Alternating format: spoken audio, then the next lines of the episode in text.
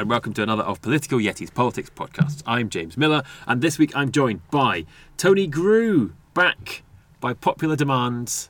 It's true, actually. My wife does popularly demand that you come on the podcast more often. That's comforting to know. Um, basically, well, you used to be a journalist. Now you're basically part. of, now you're basically part of the constitution, aren't you? No. Isn't it true that Parliament cannot adjourn until you have tweeted uh, Jim Shannon has intervened in the adjournment debate? well, uh, Jim Shannon doesn't intervene in every adjournment debate, so that wouldn't really make sense. Have you got a bot? No? Well, it seems to be that. You, No, I actually no, I actually watched the adjournment debate and then Yeah. tweet at the appropriate moment It's if what and you've when Jim always Shannon. wanted to be. You're part of parliamentary procedure. You are the most frequent visitor to the press gallery out of all of the journalists. Well, I just what can I say? I like to watch the Commons at work. Good. And that other voice was Kirsty Blackman, deputy leader of the SNP group at Westminster, and soon to be deputy leader of the whole party. Right? Deputy leader of the group at Westminster. No, it's deputy leader of the SNP soon. No. Right? Come on, nobody else wants to do it. You might as well. I'm surprised by how many people don't want to do the job. I seem to see see quite regular tweets from people I thought would have been quite uh, a contender saying I'm not going to stand. Can I just they want check? Kirsty to do it. They're all stepping out of the I way, think so she's I the think I think last Kirsty person standing. I think Kirsty will be outstanding. But I did just want to ask a question about that, if I may. Yes, please Does do. the deputy leader have to be from the Westminster group? No. No. Okay, so it's it's not a It can be any member. So we had a councillor stand last time. We've got mm-hmm. somebody standing this time that They've is not standing. an elected politician. She's just a person. Like Henry Bolton from UKIP. You know how they've got all the. I come on, let, right. Let's let's just mention that. You know how the SNP have got loads of talent in Holyrood and Westminster, Yes. and yet you can't find anybody to We stand for also deputy leader. You've got just a lady standing. We have loads of talent within our membership. I first saw Julie speak in 2006 at conference, and she was on the stage, and she's just a few years older than me. And I thought, wow, seeing a young woman on the stage speak like that, she was absolutely phenomenal. So she is incredibly talented. Why is Just- she not elected? Because you don't have to get elected just because you're talented. Don't you want all your best talent in your legislated legislatures? Well, it's quite nice to have talent everywhere. And actually. also, sorry to interrupt and uh, speak over you, which obviously I shouldn't be doing, but I think it's important to stress that for some people, the lifestyle that comes with being an MP or an MSP isn't compatible with their family life, and it may not be the way they want to serve. I'm not sure it's going to help being deputy leader, though, is it? That's going to be hard, isn't it? Well, I'm not sure. Well, let's see what happens. Well, anyway, it's not deputy leader, of course. It's depute leader. It is right? depute leader. We'll be all be in trouble. Um, right, let's start with. He says, reaching into the big bag of jingles. This.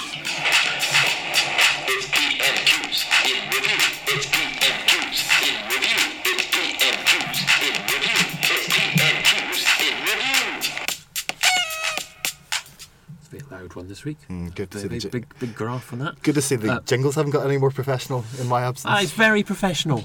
Uh, The rapper man made that. The rapper man, Has whoever that, one, he is. has that one ever changed? I was going to say, has that one ever been released as a single? No, it hasn't. Um, It, no, hasn't, it hasn't changed. So No. it's been exactly the same for the. How long have we been doing this podcast? Nearly three Uh, years. No, no. This, uh, yes, Ah, yeah? actually, yeah, it was the same podcast, same on the old Sunday Post podcast, wasn't it? It's the same one. Yes, then yes, three years now. Do you not yeah. think it might be time for a fresh jingle? It's good that everyone loves it, right? Yes, Yep. uh, that is the best jingle. Come on, you can agree on that. Compared to Compared to what? what? Oh, other my other jingles? jingles. It may be the best jingle on your podcast. Yeah, well, there we go Uh, then. that might be true. Um, right, let's talk about PMQs. Um, should we start with Jeremy Corbyn, or is it a good place to start? He was a bit waffly today, wasn't he? Yeah, I mean, my main observation about PMQs was how long it went on. It was Yeah. it was 47 minutes today, which I think is a bit excessive. But isn't that partly because Corbyn was particularly waffly today? Yeah, that's a good Kept point. asking like two questions in one. Yeah, I mean, the speaker made a point of whatever ridiculous time it took to get to the backbenchers, is saying we're now Hmm. going to hear from some backbenchers. I thought the Prime Minister was in good form today. I think she is a lot more confident than she has been of uh, maybe three or four months ago. She seems to be making some progress in keeping the cabinet together. Uh, on the Brexit strategy, um, so she, uh, I thought she had quite a good line about mansplaining today as yeah, well. I mean that's what helps, isn't it? You know, Corbyn set her up. Once you get a nice, easy hit under your belt first, straight off the pat, the bat, that was pretty good. But broadly, I do think the party's in a uh, the Tory party and therefore the government is in a better place than they were sort of three or four months ago. Was Corbyn mansplaining? He said, "It's International Women's Day. I'm going to mansplain to you what he said." Now, I'm not I'm doing it for the listeners, all right? He said, Doing it uh, for the listeners. It's international. there are listeners. You're mansplaining for listeners. Yes, because they weren't here. That's the whole point. Uh, it's International Women's Day tomorrow. What do you think of that, Prime Minister? And she said, "Yeah, I know. Thanks for mansplaining." Was is that mansplaining? I didn't particularly think it was mansplaining. I think people have said much more patronising rubbish in the chamber uh, than than Jeremy Corbyn said today. I thought what i- interesting and kind of a procedural wonky thing was the fact that he went on two different issues, which is not normal for Corbyn to mm. do that. And actually, I think it was better because he did go on two different issues. I think that was a good thing because if you ask, is it six questions he gets? If you ask six questions on the same thing, you're essentially asking the same thing over and over. Whereas he was able to ask on two different issues, and I thought that was a good thing. Was perhaps his problem today that he tried to do six questions on two different issues. That's why he was waffling. He was trying to ram so much into each question. He did. There was an issue in the middle where he asked about both Saudi Arabia and homelessness in the same question, which was um, an impressive link. Yeah, I don't think we can blame Saudi Arabia for that, uh, amongst many things. What do we think of Saudi Arabia? It's a bad place, isn't it? They're all horrible. Well, I mean, the issue with Saudi Arabia is whether you engage or not. So, the purist would say, for example, we should stop selling arms to Saudi Arabia. That will do Yeah. nothing, by the way, to stop the war in Yemen because we've already sold them those weapons. So, I'm kind of sympathetic to the idea that if we're in a position of influence over them, we should continue to be in a position of influence over them and try and, um, for example, appeal to them to reopen ports in Yemen, which the Prime Minister pointed out at PMQ she had asked the Crown Prince to do when she visited in December, and he subsequently did do that. If you present yourself as an enemy of a country, you've got very little um, sort of purchase with them, as it were. There's an in between. I mean, we haven't got much influence if they're doing a terrible war and they're horrible to women. What, what influence have we got? Can't we say to them, stop doing the terrible war, uh, start being nicer to the ladies? I think you're also being a bit of a cultural relativist. So. Oh! Well, no, Saudi Arabia isn't England. That's the first thing that's Well, important to yes, and a establish. hat is not a The- tree. The, Crown Prince has made some very, very small and modest moves towards uh, the liberation of women. We need to Ooh, encourage. Well, we need to encourage that, support it, and applaud it. No, we need to And kick him we out of the need and to- stop being a massive sex. Well, I think you pretty much under- misunderstand how diplomacy works. Kicking people up the arse is the sort of Trump uh, attitude towards uh, how you deal with other countries. I think you have to approach these things with respect. I think you have to respect that there are cultural differences between their country and our country. And I think the best position that you can be in is a position of influence. I think we'll agree to dis- differ on that. Well, I'd be interested to hear what know- Kirsty Well, thinks, as she's whatever, also a guest. whatever cultural differences there are, jailing innocent people is never right. Does not matter which you know which culture you come from. That is not the case. Not ever right. Um, in Yemen, there are 22 million people who are in need of humanitarian aid. 11 million people in Yemen need that aid in order to survive. We should not be in a situation where we are having any kind of positive relationship with a country that is doing that, particularly not a relationship that involves selling them arms. And I don't care whether we've sold them the arms previously and they've already got them. We should be saying we are not selling you arms because you are using them in a way that means that people need urgent humanitarian aid and are, you know, are are innocent people are dying as a result of the actions of Saudi Arabia. And the SNP have been pretty uh, solid on this. Angus used to raise this Mm-hmm. when he was uh, leading the SNP here on a fairly regular basis. He was one of the few people talking about Yemen Yeah. uh, before other people. Um, what's the, the deal between Scotland and Saudi Arabia? Would Nicola Sturgeon go there for a, a visit? I, think? I think we've been we've been clear in relation to anything around diplomacy around Saudi Arabia. If there is any meeting between any government minister, whether that is a Scottish government minister or somebody from the UK, if that happens to, to occur, they need to bring up cases like Raif Badawi, who has been jailed, um, who is an innocent person and therefore should be set free. They need to be talking about all of these things. Um, I, I don't know whether or not the Scottish government would would or do meet with meet with anybody from Saudi Arabia. I certainly don't think they're going to be meeting with the Crown Prince, and there's definitely going to be no red carpet if they were were to. Okay. Um, read rough sleeping. Uh, that's pretty bad, isn't it? I mean, what was it? The Prime Minister says this isn't about figures; it's about people. A stupid thing to say because the figures are figures of people, right? And you know, I don't know. You tell me. It's not great in Scotland either, but it's a lot better than it is in England, right? Uh, the, there is, you know, major issues in Scotland, and that is about the UK government's reforms to the benefits. You know, the changes that there have been to benefits. If you speak to people who are rough sleeping and ask them why they're rough sleeping, a ridiculous percentage of those is because of benefits changes. Um, it's also the issue that the UK government makes people that are. Um, claiming that they're trying to get visas in this country, they make them have no recourse to public funds, which means they cannot claim any state benefits, and a lot of them end up on the streets as a result, which is a terrible thing. But I think the biggest difference between Scotland and England in this is that Scotland has cancelled the right to buy. Therefore, our Yes. council housing stock is increasing, whereas the council housing stock in England is not. And I think that is, having been a local authority councillor for eight years before I did this, this was the biggest part of my casework. And although it's still significant, it's not nearly as bad as it was before. Um, Tony Blair, he fixed it, didn't he? Remember the old days when all the, the homeless people in London were Scottish? I mean, there were lots of them. Well- but Tony Blair kind of, He didn't cancel But- right to buy. but he did kind of fix homelessness. He threw loads of money at it. I mean, admittedly, that wasn't real money. It turns out it didn't actually exist. But he did throw lots of money at it and fixed the problem. And now it's almost like this isn't. A, this feels like a different homelessness problem to the one we used to have like 15 years ago, say. Well, it is true that I've lived in London for more than 20 years. So, yes, before Tony Blair's government came in, there was a huge problem with very visible homelessness in the streets of London. yeah. Action was taken by the government and money was spent. Uh, and that problem did go away. And over the last, basically, since the um, economic crash, uh, it's got slowly worse and worse and worse in London. Um, and again, we now have lots of visible homeless people in the streets.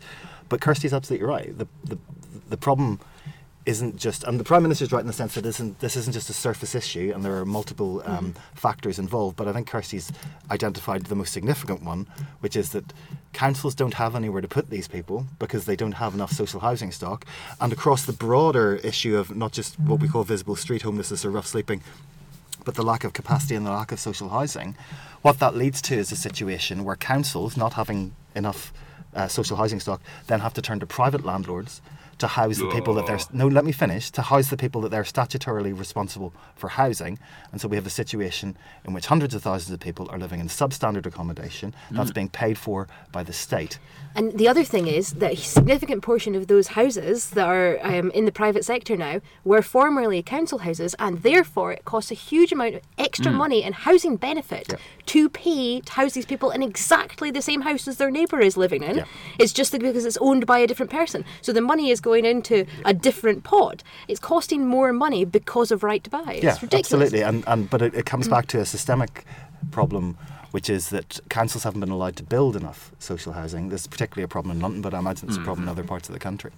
Um, so, it, so it means that councils have no recourse except to turn to substandard, in many cases, private They, they can't they can't build that council housing because they then have to sell it off too cheaply. So they can't afford to build it because of the, the cost of selling it off very quickly. Right, this is going to be smooth. Watch this, I think. So we've had housing in London. We had Marsha de Cordova talking about this at Battersea Power Station, which is an outrage because they've redeveloped Battersea Power Station. It looks very nice, um, but they've sold it all off to foreign people for millions of pounds, and the, there's no actual affordable housing. And you mentioned uh, benefits. Your Yes. colleague Mhairi Black brought up benefits, and uh, if universal credit is so good, how come Stirling Council is asking for money to offset its effects? That's a good question, wasn't it? Well, yeah, she's absolutely right, and managed to kind of um, confuse the prime minister on that one, who wasn't aware, obviously, that the Conservative Stirling Council had asked for extra money in order to fund the universal credit gap that they were facing. You'd have thought the Mormon Stephen Kerr might have told her, eh? You would have expected that, you know, seeing as Stephen Kerr obviously has the ear of the prime minister, Yeah. that he would have told her. Um, that was a good question. I'll tell you another good question was Emma Reynolds. Um, we had, what was it, Gillian Keegan going on about apprenticeships. Then Emma Reynolds just got up and said, Well, how come the number of apprenticeships dropped 60% then? It was short, well timed, it was punchy, it was good, wasn't it? Those short questions are the ones that are most likely to throw the prime minister. Yeah. There because she doesn't have time to look through her notes. She doesn't have time to come up with an answer, and you know that was that's the way she delivered a question. And you can see she gets discombobulated as well. You can tell in the way she responds that she stumbles over a word, she does that uh thing and looks a bit sort of weird. Um, they work. Sometimes the speaker has to stand up and say, "Oh, everybody, be quiet," and she has a quick flick through her notes while he does that. Um, what was the speaker he called Toby Reynolds? Uh, what's his name? Toby Perkins. Said he, Odd. said he was funny looking. he is funny. Do you not say looking. odd? That's not nice. Yeah, he said he looks even more odd You than. just referred to someone's religion. I don't think Well, you're in a what's wrong with position to that? comment. I just don't think it's relevant. Well, that's fair enough. In You're fact, it's entitled to believe irrelevant. that, but you know that doesn't really apply to anything, really. Anyway, there's far too much focus on PMQs. This this 40 or 45 minutes of Parliament's uh, you know business is Well, not in any way reflective of what the House There's a lot of Commons does. discussion about how rubbish it is at the moment. Yeah, from you. 'cause No, you've from got a podcast about from it. Matt Chorley. He Who? seems to, yeah, I don't know. Um, he's got. He's a Westminster bubble journalist for anyone listening. at very home. much is. He's always on about pasties. We were discussing earlier. He's always on about Cornish pasties because he's from Cornwall land or wherever it is. And Scotch whisky is a far bigger issue. But he's also on about PMQs is rubbish. It's just a phase of rubbish PMQs. It will come back when we've got decent people. But what do you I- want it to be? I agree with Tony. I think there's far too much focus on PMQs. I think there's a huge amount of uh, very interesting speeches that are made throughout the House of Commons, not during Prime Minister's questions every week. And, um, you know, it's interesting actually. Sometimes I get emails from people that are watching Parliament TV because there are people that watch Parliament TV. It's not just me. And it's not just you, Tony. BBC Parliament, And- it's called. And BBC Parliament, sorry. Or, or Um, you could obviously watch it online on the Parliament's own website. It's You could watch BBC Parliament on its own website as well. Yeah, but BBC Parliament tends to do things like cut away to the Scottish Parliament, which obviously Parliament TV No, doesn't, doesn't. do. No, Yes, it it doesn't. No, it yes, doesn't. it does. It has to show Yes, Westminster if. Westminster is sitting. It has to. No, it law, doesn't. yes. It doesn't it because doesn't. it can apply for exemptions in order to Oh, show things like the something exciting the is um, elsewhere, the yes. SNP conference Yeah. because Parliament never has a recess on our conference, Well, although alright. it does for the Lib Dem That's conference. a very slim situation. So, Anyway, that's a so, so we've so we've like that. established that it doesn't actually have to statutorily show Westminster does, but then it it- has to ask for permission. it does, but it can get exemptions. So therefore there are exemptions, so therefore it doesn't have to show it. Because it can get an exemption. so I was right. Anyway, moving on. Whichever platform they happen to be watching this on, whether it is BBC or whether it is not BBC, um, people email me when they are watching this to comment on different things that are said in the chamber, and I get much more comment. You know, in terms of emails and in terms of people actually coming up with kind of sensible comments um, from from people who are watching not PMQs Mm-hmm. than on those days when I ask a PMQ and I and I get emails. Generally, when I ask a PMQ and I get emails, it's people complaining about the fact that I'm wearing a scarf or something like that. I know it's ridiculous. Um, Well, it's well, here's the- constituents. Hang on, just, I just want to follow up the scarfism. Who are the scarfists? Where are they coming from? Some they cannot be coming from your constituency because it's flipping cold there, and everyone wears scarves all year round in Aberdeen, right? Some people are constituents and some people are not constituents. You've got And scarfist constituents. got- What's wrong? I've- What, how do they keep warm? I don't know if this is just female MPs or if it is male MPs as well, but you get an awful lot of people commenting on your appearance Yeah, in House of Commons, whether that's by email, whether that's on Twitter, whatever it is. I don't know if everybody gets that or if it is just the women that get that, but it is re- very common. And actually, some days I get much more comments on my outfit than on the 15 or 20 minute speech that I made. Right. It does But just happen to women. it I don't, does, I don't think it happens to men. There's a reason for that, and let's be clear. You've got to be somewhere in about ten minutes. I could speak all afternoon about the politics of ladies' clothes because you know there's some issues there, but we're not going to. The, the problem the, the problem is that PMQs has surfaced. So we had a short and not very edifying exchange in Saudi Arabia at Prime Minister's questions. Right now, because Vince Cable, the leader of the Lib Dems, Who? has, Vince Cable, Vince the leader Cable of the, from history, Vince Cable, something. the leader of the Lib Dems, has managed to secure an urgent question in the House of Commons in Saudi So Arabia. that's why he was in which- PMQs. Well, I don't know, but Yeah. if I could finish the point, which means that what's actually happening now, while I'm talking to you and not watching it, is that there's a, a much more substantive exchange going on about Saudi Arabia, and the minister will have to have more than one answer, and won't be able to read out the same thing over and over again, and we'll have to expand upon the government's economic and diplomatic relationship with Saudi Arabia, and that to me is much more interesting and edifying than the leader of the And opposition. the minister Prime will have to know about the issue in depth as well. The prime minister will need to know, you know, three key lines on Saudi Arabia, exactly whereas the minister will have to know everything that they might possibly be asked on the on the topic. And will have to have been briefed by their civil servants, and briefs will have to have been prepared for them by their civil servants in response to the urgent question. The other thing about PMQs is that it may be that there is no topic you're interested in comes up at PMQs, whereas if you're really interested in Saudi Arabia and you put on the Saudi Arabia urgent question, then you will be able to watch a whole, you know, hour and a half of something that you're interested in. Exactly, and if you're an MP who, you know, I'm sure many of your colleagues and many Labour and Tory MPs want to make points, they'll have an opportunity to question the minister about it and, Yeah. and hopefully get a more substantive answer. Yeah. So, in other words, your podcast shouldn't be about PMQs. it should be No, about because I think else. the, the defence of PMQs is that it's the only bit of Parliament that people actually watch or are aware of. And I'm not saying that's how it should be, but most people are not able to watch BBC Parliament for hours on end. Now, there's issues about Yeah, how that then gets reported through newspapers and websites and whether that should be reported more uh, straightforwardly, perhaps, rather than through the lens that it gets reported at the moment.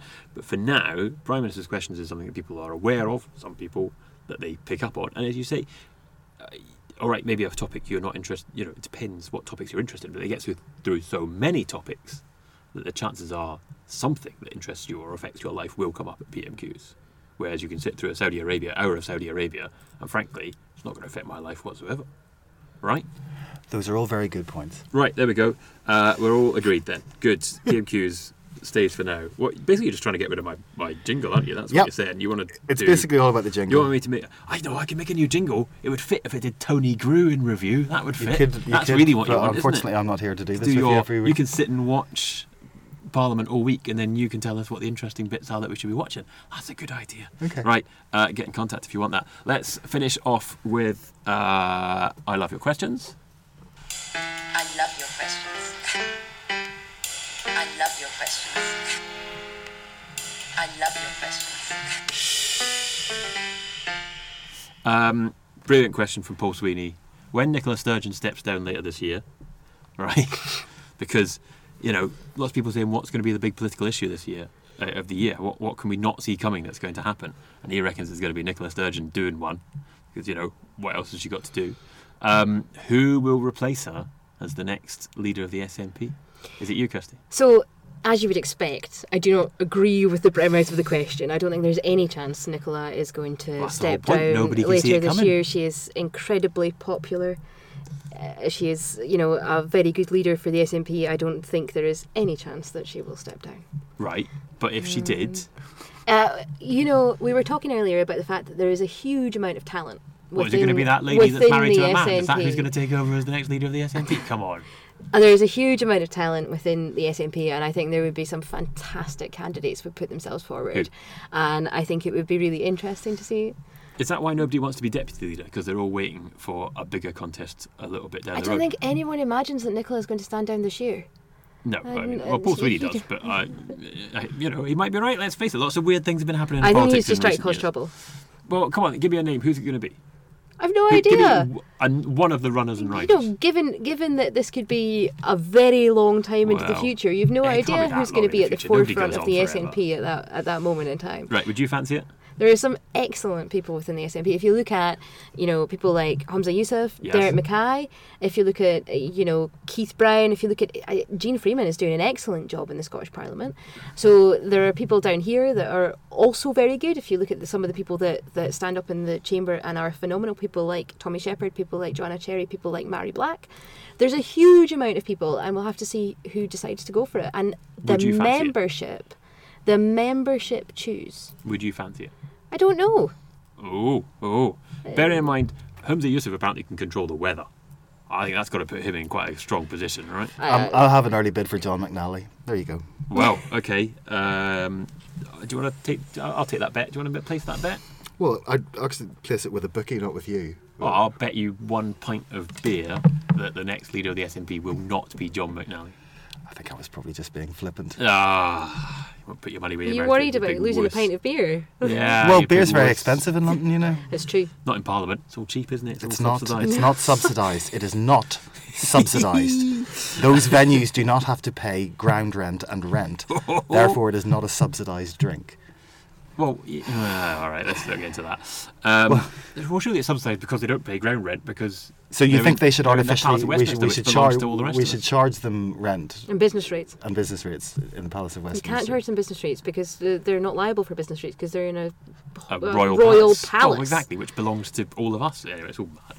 I'm Um, not sure it belongs to all of us, but okay. well, it does call it royal palace. Why doesn't it belong to all of us? Because we, we pay for it. It belongs to the Queen. Yeah. Well, we pay her wages. No, you don't. You We- we clearly do. don't understand how the civil list Oh, works. oh, I, think, oh, okay. I suggest you go and do a bit of She's research. got huge tracts of land which she stole from the people. Well, I mean, not her personally. that she but the- stole from the people. well, the royal family didn't do much to earn all their land that they've got, have they? I, I, I, I just don't even know where to begin with you. been hanged- Next, Neither next to did, history- neither did most people who are who landed. landowners. I suppose You next, know. next you're going Well- to tell me you're a Republican. No, I'm not going that. Well, you're not going that what far. You mean by You've accused the doesn't it? monarch of being a thief, but you, but you don't want to replace her with I a head of think state who's elected. I think all that land. No, he, to be fair, he said her ancestors are thieves, not her. Yeah, I'm not saying she personally stole it. I don't know if she did. I I wouldn't accuse her of that unless I had any evidence. But, um, anyway, I did a history degree. All right. Clearly not very well. That's- Well, that's my. That's, That's it. You're allowed to talk on Yeah, any exactly. historical matter Yep. because you did a history degree. Yep, that's how it works. Anyway, um, this feels inconclusive to me. yeah, we need a question for next week. Drew Hendry, uh, two weeks, sorry, two weeks time. will Yes, Drew Hendry so- will be on. I think you should ask him what he likes to do on a Sunday. Ooh. Interesting. You can also ask him if he wants to be leader of the SNP. Because I I will. think I think asking him what he likes to do on a Sunday might throw him.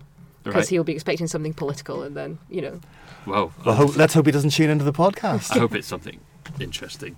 Not like hang out, you know, marvel at the likes of Inverness and visit the canal. I hope he comes up with something. It'll probably be something to do with how much he enjoys going out and meeting his constituents, knocking Yeah, on doors exactly. and handing out leaflets. I think he'll say that he likes to go and see Hearts play. Okay. Uh, okay. Well, we'll find out, won't we? Um, okay. Thank you to Kirsty. Thank you to Tony. And uh, if you want to get in touch to, uh, you know, argue that we should have uh, Tony Grew in review as a regular feature, or you know, share your opinions on the royal family, I am politicalYeti at gmail.com on the email at politicalYeti on Twitter. And uh, come back next week for a Brexit breakdown podcast, and in two weeks for another of Political Yeti's politics podcast. Thank you.